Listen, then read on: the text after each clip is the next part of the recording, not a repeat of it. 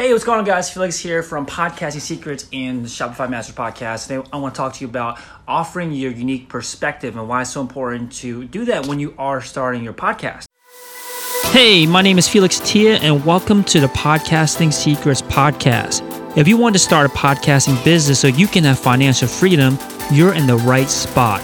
This is a daily podcast where I'll teach you what I've learned to grow a successful podcast to millions of downloads and over three hundred thousand dollars in revenue, all while doing it on the side. You'll also be able to follow along as I continue my journey to make double my day job salary with my podcasting business, and you'll see behind the scenes of what's working and what's not working along the way. So uh, I...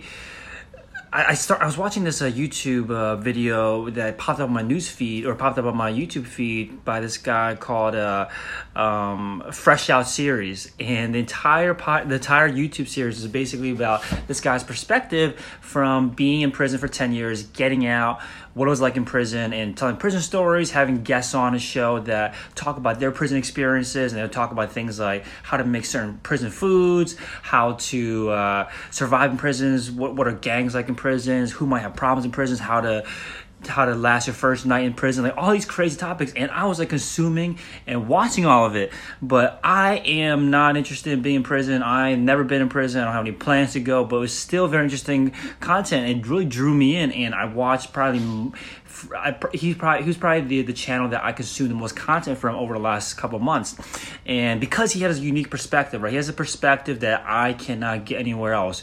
You're probably going to be hard. It's going to be really hard for you to find content like that. Someone that's telling prison stories on YouTube anywhere else, at least definitely not to, to the same quality as, as him.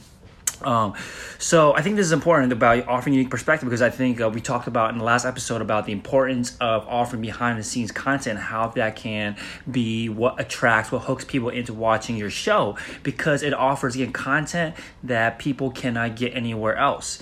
And this is the goal, right? How do you offer content you can't get anywhere else? If you don't have behind the scenes content, another great way to do is offering your unique pers- perspective.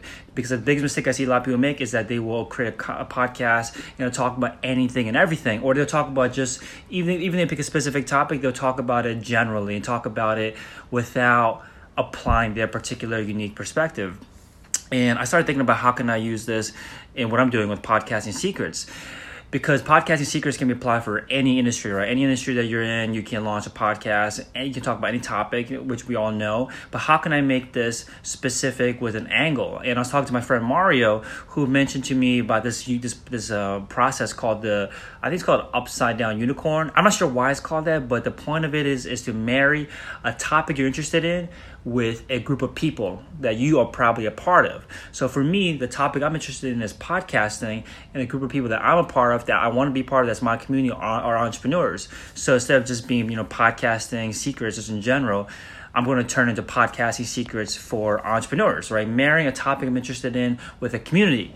And he's doing something where he's focused on the keto diet, and he's focused on, I believe, uh, entrepreneurs as well. So his thing's keto, not the keto, not just the keto diet, but keto diet specifically for entrepreneurs.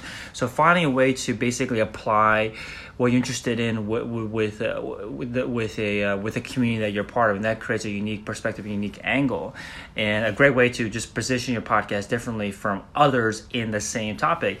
And the great thing about that is because it really res it really calls out to your audience, right, that you want to attract, because you, by calling it, you know, Podcasting Secrets, I'm attracting people that are interested in podcasting. But then if I say Podcasting Secrets for entrepreneurs, they're like, wow, I'm an entrepreneur, I want to be part of that community and, and, and join the cause. So think about that. Think about how do you create a unique angle by just marrying the topic with a community, ideally the community you're a part of, and you can launch your podcast that way. So that's the mo- way we're moving forward with Podcasting Secrets, to focus it on a specific community, entrepreneurs in this case.